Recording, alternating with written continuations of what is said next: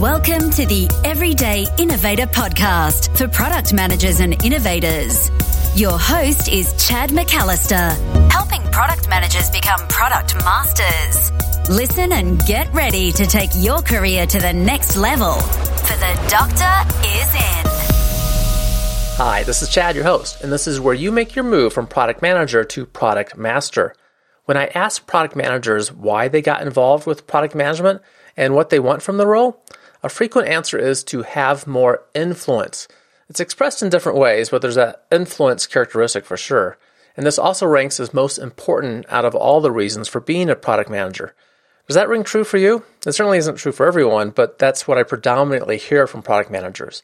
And product managers with more influence, well, they're able to accomplish more, creating better products for customers that they value. And product managers with less influence, you know, they might end up being treated like gophers, right? Asked to go do this and go do that. Such product managers are more reactive than proactive. And if you're like me, there's little that sounds fun or rewarding about that. Sure, we have to put out fires at times, but having more influence will help us to also be more purposeful. And to help us get this influence, I invited Tom Henschel back. He joined us in episode 137 to share a tool for talking like a leader, which is part of increasing your influence. This time, he's sharing a model for having more influence, which he calls the five influences strategies. In the discussion, you'll learn how to use the components of the strategy, which are build credibility, involve people actively, frame ideas for them, present compelling evidence, and customize your communication. You'll find the written summary, of course, as I always make a written summary for you. That's at theeverydayinnovator.com slash 162. I hope you enjoy the interview. Tom, welcome back to the Everyday Innovator podcast. Thanks. Great to be back. So, you were a popular guest back in episode 137, talking about kind of how we can frame our communications to really uh, be more dynamic and stand out and communicate well.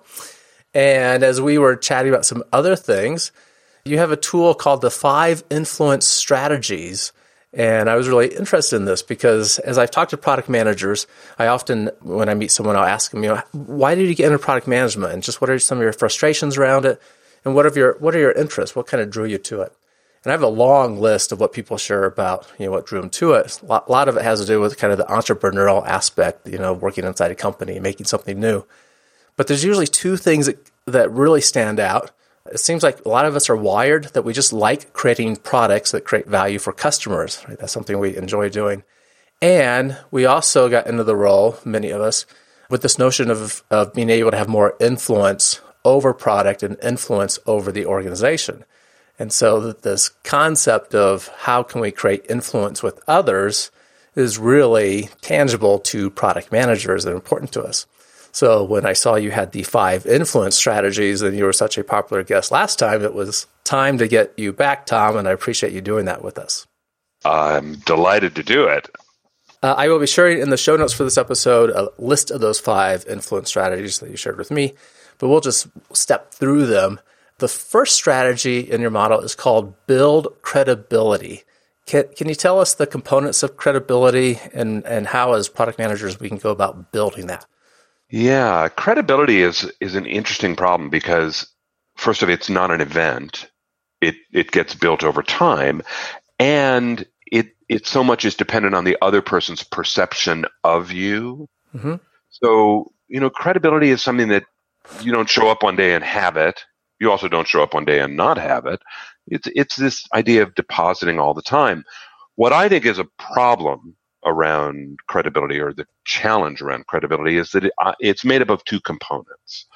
One is expertise, another is relationships. Hmm. And I think those two things are in tension with each other. So I think people who are really good at expertise and really you know that's how they think in the world mm-hmm. they tend to be quite a bit lower in relationship skills mm-hmm. and vice versa the people who are really good at relationship skills often are lower in expertise and i, I mean i don't know about you chad but i've uh, when i talk to people about this and i boy i talk about this all the time with people people have known like since high school which one they're good at hmm. and they and they tend to get better at the one they're good at by the time you're needing to influence people, the truth is both are important. Right. And so often people show up really heavily weighted on one side or the other, and they've they're, their problem with their credibility as well. Yeah, yeah, yeah. You know, we really love working with her. She's really great. She's she always does what she says she's going to do, but man, she's not a very nice person. Mm. You know, we don't like working with her. Like, oh my God, here she comes again. Could we maybe not invite her to the meeting? You know, that kind of thing. That's not going to go well for you, and that's a credibility issue. Right. I like those two aspects that you shared. Expertise you have to have. So you have to be able to get the job done. You know, sign up, actually deliver on what you sign up that uh, say you're going to deliver, and have that accountability. And then the relationship aspect, which is how good of a job are we doing in just working with others, being nice and friendly, and creating a good impression of ourselves with others. And I don't know, Tom, if we talked about this last time or not. One of the tips I often give product managers, and it, frankly, it's something I wish I would have done earlier in my career and certainly more often, because I'm eh, on that expertise side, right? You know, coming up as an engineer, I think engineering schools do this to us. Maybe it's not a blanket statement, but we, we think we can solve any problem, right? And and we we are, we are the experts for the for what's going on. And relationships was largely an afterthought, and it was only through some experiences where I, I got placed in charge of things that I had to figure out that the relationships kind of are important also, right? But my recommendation to product managers is to invite people to lunch. Go, you know, each week, try to find someone you don't know in the organization and have lunch with them so you can learn more about their job. But it helps you build up your network inside the organization too and establish some of those relationships. And even if that's a little bit of a stretch for some of us, you know, doing it one a, a lunch with one other person, I, I think is something we can move into and ease into. You know, I worked with a woman here at one of the studios. I live in Los Angeles, and Mm-hmm. uh, she was an introvert, but terrific with data. She was great, and that's really what she was. That's what her job was was to manage giant amounts of data for one of the studios. And she was when, and I talked to her about exactly that. You, you, you know, let's get you out to lunch, and it was agonizing for her, Chad. I Mhm. mean, she really she could make up a million reasons not to do it. So I think your idea is a good one, and I know that for some people, it's painful and hard, and they mhm. don't know what to do, and they don't have the chat skill, or they they kind of you know that's just not only did they not know it as a technique they never learned it. They're just not prone to it. And so this idea of actually developing whichever one of yours is the lesser skill for some people is really hard. Mhm. it's really hard. And by the way i'm really high in the relationship piece and low in the expertise piece. So you know when i got into this business often you know i was really lousy with my data. I, I thought that i was going to win people over just by kind of the force of my personality. Right. And so you know i was weighted the other way and it took a long time to kind of learn those skills and to do it as a what i call a 5% growth goal. Mhm. meaning look i'm not going to treat it like a light switch like today i'm at zero tomorrow i'm going to be at 100% but let me just do 5% more tomorrow. And that's what i talked about with this woman at the studios of like you don't have to change overnight but over the course of a month what would it take to do 5% more networking Right. and she got better at it over time, but I, she never loved it. It was a little bit like taking bitter medicine, but you know what I mean? But she began to see it as something that she really needed to invest in and grow in. That's a excellent, uh, excellent advice there. So a lot of this is just recognizing where is our strength and where can we, where do we need to work. That both of these components are important to us, the expertise and the relationships, and then taking those, uh, you know, some planned steps. Uh, I like the five percent, you know, idea. I'm not going to solve this this today all at once, but taking some planned steps. Maybe it's you know, on your way into your office, you stop by and you say hi to someone for over a few weeks, you start to get to know them a little bit, right? And it starts simple with, "Hey, nice weather we have today, right? You know, saw this movie this weekend, and you right? Am I going down the right path here? How how we could build this up? Absolutely. And for people who I think your profile is not unusual, where you know people in your community are probably going to be higher in the expertise part and perhaps lower in the relationship part. Mhm. There's so many articles, whether it's in Forbes or Harvard Business Review or Inc. or Fast Company, that that give simple ideas about building relationships. And Yep. certainly, by the way, you know, on my website, there's tons and tons of stuff about relationship building. That's what I'm partly all about, you know, where you can just like take one idea and do it because chat and all that, it, it is a skill Mhm. that, that is learnable like anything else. So you can begin to kind of take the component parts and just flex your muscles around it. Excellent. So that's the credibility made up of expertise and relationships. Now, the next part of the model you say is involve people actively. How do we do that, right? How do we increase our influence by involving people actively? So first, let's think about what influence really is, because I think in general, influence is this idea that I'm going to convince you, I'm going to persuade you. So I'm in a position, and you're in a position, and I'm going to get you to come to my position. And I just want to say, first off, think about that. Like, uh, I mean, if you're in a long-term relationship, really, like do you really convince anyone? You you don't convince people. Even the people who love you and who live with you and they adore you, you don't convince them. Somebody just kind of cares more about it, and so the other person concedes. hmm Now think about it in the workplace, where I'm going to come and convince you about something, where you've actually got something at stake, and your boss has priorities for you, and I, you know, it's like really. So, you know, here we are with this idea about involving people actively, and what what I want to start with is this idea that I I have to stop pushing you because that's really what I'm I think most people think of as influence or persuasion is I'm going to push you to my point of view and it doesn't work. Mhm. So can I just tell you the story that I love about this? Please. Ah, I love this story. So this goes back to World War II. So World War II on the home front, there were all these shortages because the government was trying to supply the war effort. Mhm. So there were shortages of gasoline and rubber and metal. There was also shortages of food because the government was, you know, packing up all these meals to send them overseas. And so the government wanted to persuade or influence women who were cooking for their families on the home front to use more organ meat, heart and livers and kidneys and stuff, which and tongue, you know, and these were not great cuts of meat. Nobody Right. wanted to eat this stuff. So they did two different ways of persuasion. And this is where the story comes in about involving people actively. With one set of women, they went into the community and they would hold like a seminar at a, somebody's home or in a library, and they would come with recipes and charts and calories, and they would teach about organ meat and why it worked and why it was important, and they would talk about the war effort, and they would push this information at these women. And the women, by the way, you know, everybody had somebody involved in the war. Right. I mean, these women were were dedicated, and they would nod their heads and say, "Thank you very much." There was another group of women. They would get them together, and they would sit down with them, and they'd say, "Look, you know, this is really important. If you were going to go next door to your neighbor, to you know, Mrs. Jones, how would you convince her to do this?" And then the women would start to talk about what they would do to their neighbor. Well, of course, they're really talking about what would convince themselves, right? They're thinking about it. They're now truly actively involved. They're not passive receivers. They're having to right create the solution themselves.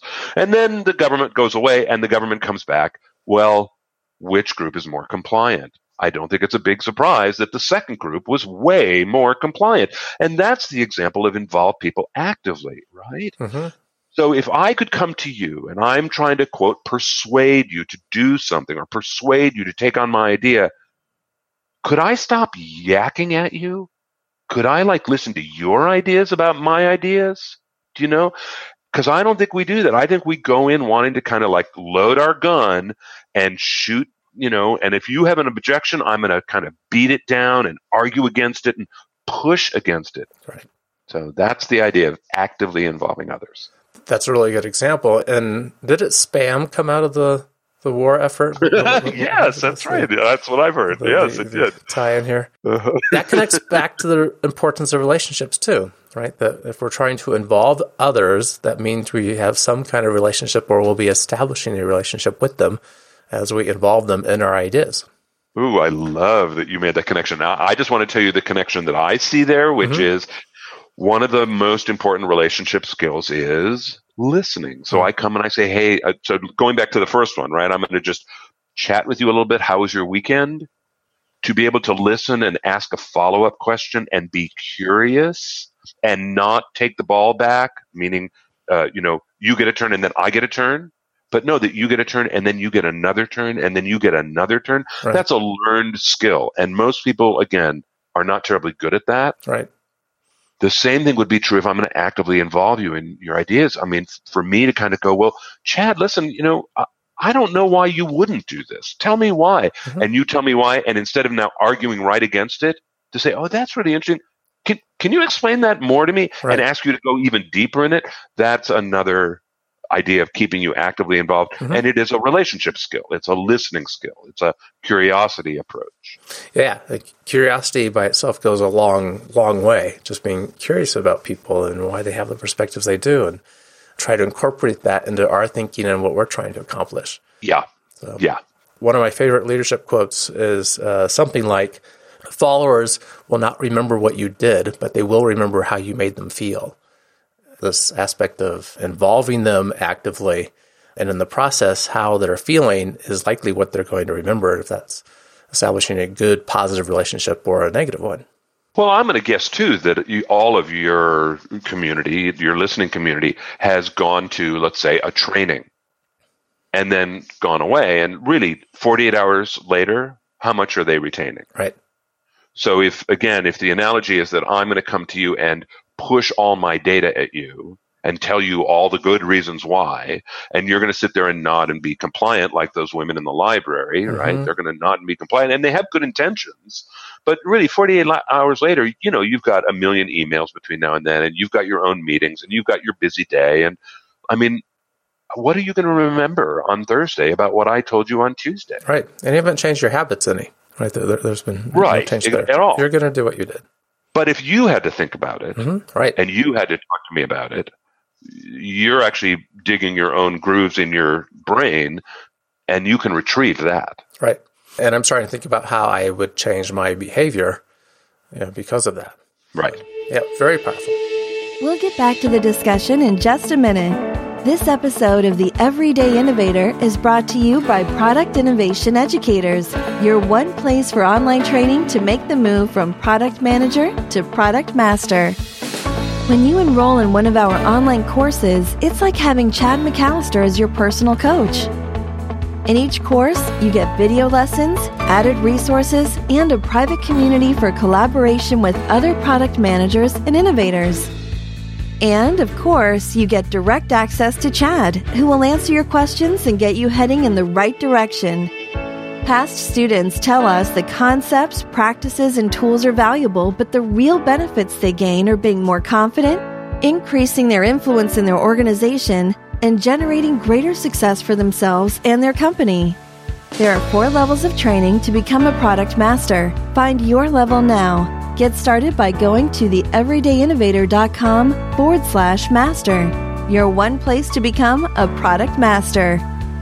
The Theeverydayinnovator.com forward slash master. Don't wait, get started now. On to the third strategy of your model, and you call that one frame ideas for them. Tell us about this one. So, stick with this idea of I'm going to push my ideas at you when I do that, when I feel really strongly about something and I can see it completely clearly, I'm I'm talking from my point of view, mm-hmm. right? And it makes perfect sense to me. So when I come to talk to you now, I'm literally going to talk to you from my point of view. All good, except it doesn't mean much to you. Right. So I just I got to tell you this story. This was such an amazing learning for me. So I was a, a younger consultant, and there was an opportunity that I really wanted to compete for, and uh, there was a woman named Rochelle who I really felt was kind of the uh, she was going to be the decision maker, and I really had to win her over. So I called a friend of mine and I asked her for help. You know, on how I was going to quote persuade or influence Rochelle. Mm-hmm. So I go to breakfast with my friend Mindy, and Mindy was great. She comes with a pad of paper and a pen, and she says, Okay, so you have to tell me everything you're going to tell Rochelle. Like, tell me all the reasons. Really help me understand it from your point of view, Tom. And I talk nonstop. Oh my God, I just like vomited all this stuff. And I had all this passion. I could barely eat my breakfast. And Mindy's furiously making notes and doing that whole thing. And I'm feeling really good. Like, I am being so damn persuasive. Like, I'm making my points and, I'm, and Mindy's writing it down. And I'm going, this is going to be great. And we get to the end of my story. Mindy asks some clarifying questions. And then Mindy goes, okay, okay, okay, I think I know where you're coming from, Tom. So here's what I'd like to do with you. I'm going to be you, you be Rochelle. I'm going to convince you. And she started. And she basically did it right back to me. But now I was supposed to be Rochelle. And for a minute I couldn't. But at a certain point, I actually started arguing Rochelle's position. And it completely changed how I thought about it. Hmm. And as I heard Mindy talking my points that I had said like three minutes earlier, I listened went, that's ridiculous. Rochelle would never listen. Like, I could completely see why it was not a great argument for Rochelle. It was good for me. It may, it did make sense to me, Mhm. but not for her. And when I finally went to talk to Rochelle, having really like thought from her side of the table, oh, we had a completely different conversation. I've never forgotten it. And I just want to say that's the idea of framing something, ideas for them. Mhm. I, I'm not talking about like, oh, I'm just going to dress it up a little and use your jargon. I mean, like, really, if I could think about why you won't, you know, do this thing, why you won't, you know, wh- what your objections really are, and then argue your objections, boy, that's a big help. Yeah, and it's something that product managers need to be doing all the time is putting ourselves in the shoes of our customers and thinking about their actual problem and what they value. When we go to communicating our ideas to others and trying to influence them, build some collaboration here, doing the same thing is important, right? Using those skills we have with customers, with our colleagues, and placing ourselves in their shoes and trying to frame our ideas in terms that, in their perspective, will make our communication much more effective too. Yeah, don't you think? Yeah, absolutely. So this one's big, and and I just want to say this is a little bit like um, oh, people who rank themselves as drivers, we all think we're good drivers, right? Or people who rank themselves as listeners, oh, we're all good listeners, right? Right. I mean, this is one where we all think we're already good at this, and I think we're all delusional. Right. you know that this is one where however good you think you are you can get better at this and doing the kind of exercise that i'm suggesting like if you could find time to go with a coworker and go in a conference room and really like switch roles hmm i mean it really do the exercise it is revelatory it is eye-opening That's a, a powerful exercise. And I think for me, I don't slow down to think about that some of the time, right? I, I get excited about the idea. I want to share it with others. You know, just like you said, you know, you're passionate about how you can help Rachel. You are going to share all this information. Slowing down and thinking about, well, hold on, what is their perspective going to be about this information? And how can I, you know, think about this through their lens, the, how they're going to be hearing how they see it. And I love that exercise. Find someone that you can role play with and be in the other role and, and see how you think about it differently. Yeah.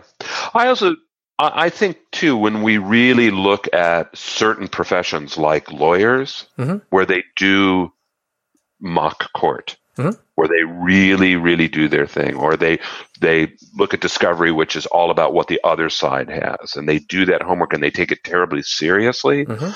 There's something to be learned from that because I, I think we often feel as you just described it that idea about like i get excited it's so clear to me that it's like well why wouldn't everybody see it this way Right. you know we all it's just like well duh but people don't see it that way and and so i think we need to get off our enthusiasm and and simply kind of do better homework and take this seriously Mhm. Yeah. it's a great opportunity So frame it, frame ideas for them, the people you're trying to influence. yep Your fourth uh, area in the model, fourth strategy is present compelling evidence. Hmm. And when, when, I think about that, there seems to be two parts here: the, the presentation and the compelling part. Uh, t- tell us about presenting compelling evidence. I, I, hope that you and your listeners are hearing a, a kind of string from mm-hmm. numbers two, three, and 4 mm-hmm. Right? This idea of actively involving people, letting people talk their own ideas. This second idea about really taking someone else's perspective. Well, now it's like, now it's finally your opportunity. Now it's your opportunity to tell your story. But I want to be sure you heard what I just said. I didn't say it's your opportunity to present your data. It's your opportunity to tell your story.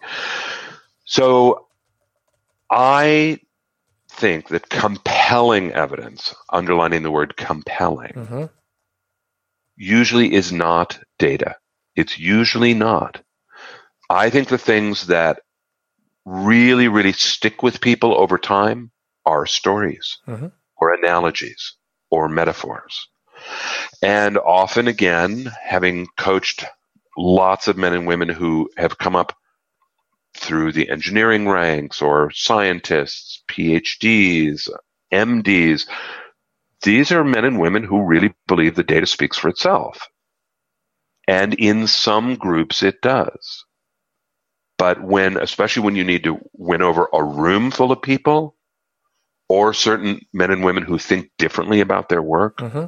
being able to tell a story is a winning way to do it because, and again, I think, so here's, here's a good example. I'm going to guess that your listeners tomorrow or 48 hours after they listen to this podcast could probably go and tell some version of that World War II organ meat mm-hmm. story. Mm-hmm. They wouldn't even have to go back and listen to it again. They've got it.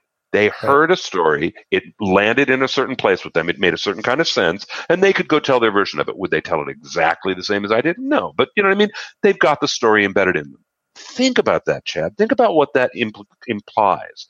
That just by hearing a story one time, and that story was what, three minutes long or whatever it was, mm-hmm. that it landed in people's kind of hearts in a way that they could say it to their kids over dinner tomorrow night. That's powerful. Right. That doesn't happen off with us often around data. We need to go to the chart. We need to look it up. We need to pull up the slide. We need to like, what does that mean? Well, uh, or you know, we go, it was a really big number or whatever. Like most people don't capture it on the first hear. So this idea about presenting compelling evidence is putting it in a way that that sticks with people, makes an impression on people, and they know on some level in their gut that it's right. And this is not just data now, because I mean, think about the words I'm using. They're feeling things in their gut. And I know that a lot of engineers hear that and frankly think it's fluffy, right? But I think it is compelling. Mm-hmm. I wonder how it sounds to you. I mean, you're a great representative of your community. Uh, I, I, do like that you highlighted the story that you shared earlier as something that will probably be remembered from our discussion, right? So, you know, the, the tool of finding a colleague and switching roles is really valuable, and I hope people remember that, you know, as one way to help them frame frame conversations they want to have with people to have more influence. But you're right; it's the the story that will probably stand out. I'm just thinking about the impact of story that that has on us as people. We seem to be wired for a good story. It's why we like going to movies. It's why movies that follow a predictable storyline, you know, that there's someone that, you know, Luke Skywalker, he, you know, he's wondering, does it, do I have what it takes or not? You know, my stepdad wants me to stay here. I really want to be a Jedi. I guess I don't have what it takes. You know, he gets called by the hero uh, to come train to be a Jedi by Obi Wan Kenobi. You know, there, there's the story arc that we're all used to, and we seem to be wired to connect to that. And when you talk about about compelling evidence, it's interesting. You, said some people are moved by the data, right? There there are a few circles where the data speaks loudly, but outside those circles, it doesn't. And as product managers, it's interesting what's going on in product management. We largely are becoming more data driven. And so we'll, we'll, do these little experiments, like if it's a software pro- project product, maybe have two versions of a page that customers see. And Google routinely does this, and many companies do. You, will see a user interface that looks different one time, and they're just tracking, you know, how that responds with people. Um, we're doing more formal testing and see which one's better. At the same time, we're kind of becoming too data driven in that sense, and it's becoming a little bit too abstract. Where if you can bring in a customer and they share their experience with the product with the engineering team, and the engineering team is hearing it firsthand, and they're seeing the emotion that that customer conveys with you know problems that they run into, how frustrating this stupid product is when I try to do this you know, and what they're really trying to get done and how it's holding up their day and they really need to pick up their kid, you know, after school and, and all these things, right? And and they bring in that emotion and that reality. That is really impactful to a development or engineering team to hear about a customer's experience firsthand. And that is compelling evidence, I think, them sharing that story. Right. And you just talked about like the story of someone's life. Mm-hmm right? I mean, it's made up of things that people do and say and feel, and that's what makes stories compelling. Mm-hmm. Is the details of what people do and say and feel. And listen, I, I have taught storytelling for years. I work with men and women individually on it. I teach groups on this. Storytelling is innate to us as people, but some people are better at it than others. Oh, sure. Absolutely. right? And so again, if you have trouble finding your story, you're not alone. It, I, I mean, uh, it takes time to find a good story. Some people can do it off the top of their head, but I want to tell you those are rare people. Mm-hmm. So I, I also don't want people to imagine like because they struggle that they're not that that that means they should either give up on it or oh see I'm not good at it. It's like no no no no. The best storytellers in the world work really hard at. It. Absolutely. Yeah, so so to imagine that you need to take time out to find the story and then try and tell the story, that's real. And I just, as a little tiny example, I'm going to guess that you in your life, Chad, or any of your listeners in their lives have stories that they've told repeatedly. Stories of, you know, the Thanksgiving where your brother-in-law was a mess, or a birth of a child, or a, a you know a wedding story. I mean, it doesn't matter. You know, we've got family stories that we've told mm-hmm. over time. And by virtue of telling them over time, we've gotten good at telling them. So we know where the laugh is, or we know where people go, oh, you know, we, we, we've learned how to tell a story.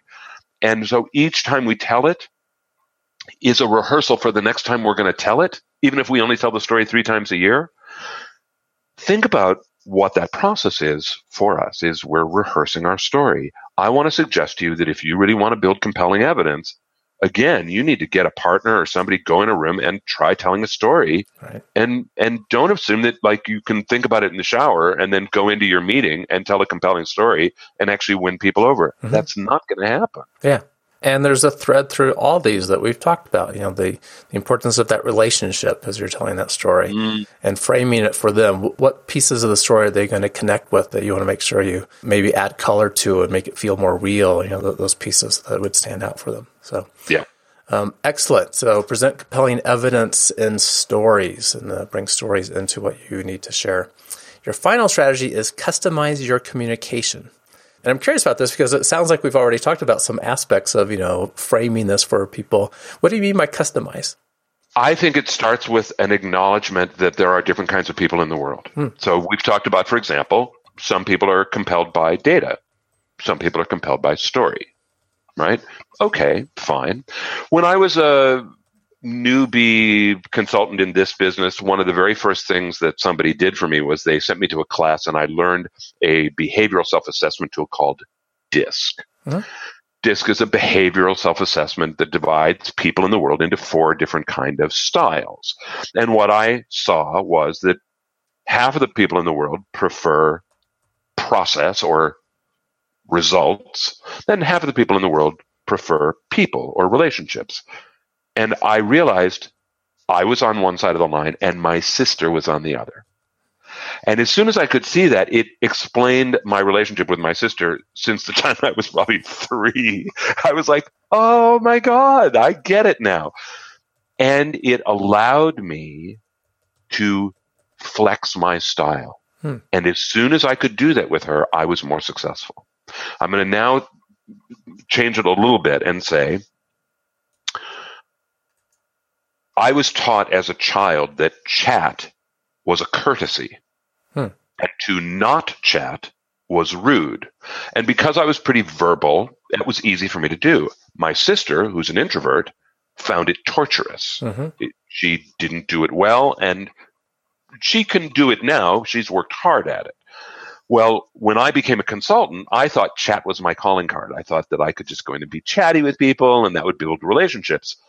When I learned DISC, what I realized is that there are certain people who, number one, are uncomfortable with chat, like my sister, by the way.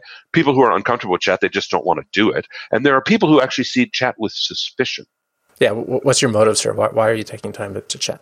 Right. You're wasting my time. Let's get mm-hmm. to the cut to the chase. Right.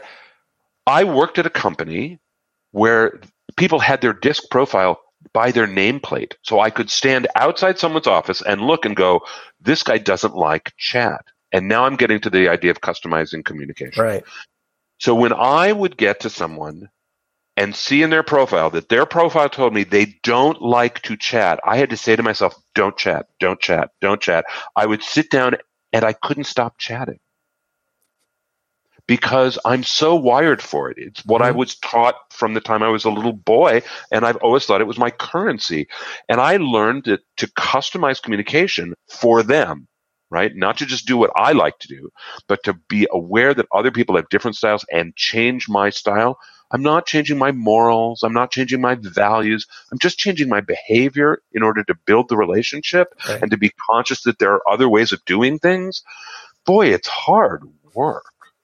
So that's the story here. And that's a good story, and maybe we'll, listeners will remember that one too. You know, you and your sister being on the opposite sides of this process versus relationship issue. I, have had my experiences with that, you know, taking the Myers Briggs type indicator uh, a few different times, right? And, exactly. Um, yes. And one time it was done exceptionally well, and out of that experience, I recognized that there were certain types that previously annoyed me. I mean, seriously, annoyed me. yes, right. it's like I would never want to have you on a team, right? By name, people that I don't want you on a team.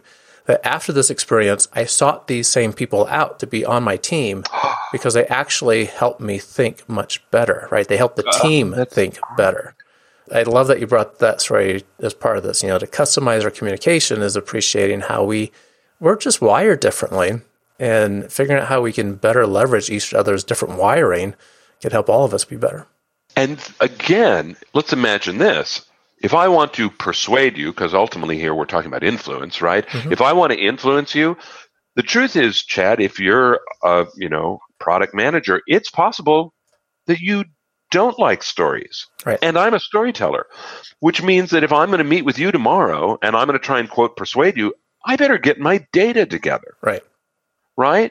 So there again, it's like, and it, rather than seeing that as an annoyance, like, oh God, I got to talk to Chad and do this data, and having some attitude about it, to kind of go, no, no, no, this is my opportunity. Exactly. This is right. I mean, come on, this is this is my chance to customize my communication. Mm-hmm. Yeah, if you want to influence others, these five strategies work together, and right, and, and customize your communication as part of that. Excellent. I appreciate you taking us through those five strategies good value in all that. I want to encourage listeners to go to the show notes to find the summary of those and put some of these these tips into use. Hopefully, the, the stories that you shared, Tom, will help us remember some of those too.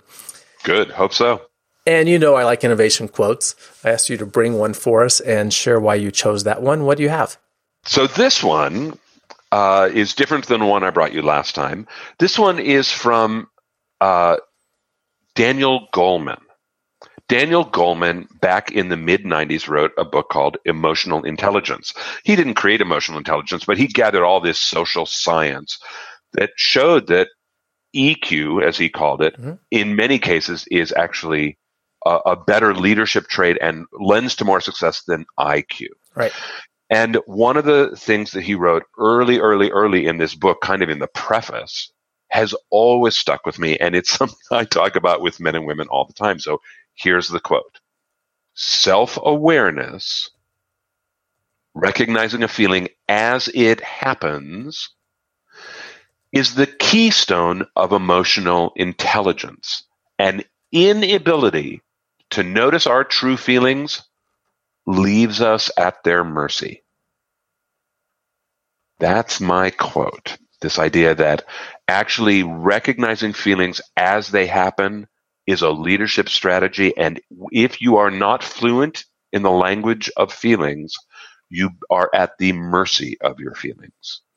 I had to go look up something as you were sharing that because this issue of emotional intelligence, I think the number is uh, 4x. I, I believe what, what we found through leadership research is that the more effective leader four times their effectiveness comes from their emotional quotient, their EQ, compared to their intellectual quotient. And this ability to be self-aware, know how others see you and how, how you are seen by them and, and how you can better influence them a big issue. And what strikes me as so interesting was just a couple weeks ago in terms of when it got published. It will be later for listeners, but back in episode 152, I had Dr. Tasha Eurich on and she has a book called Insight, which is all about self awareness.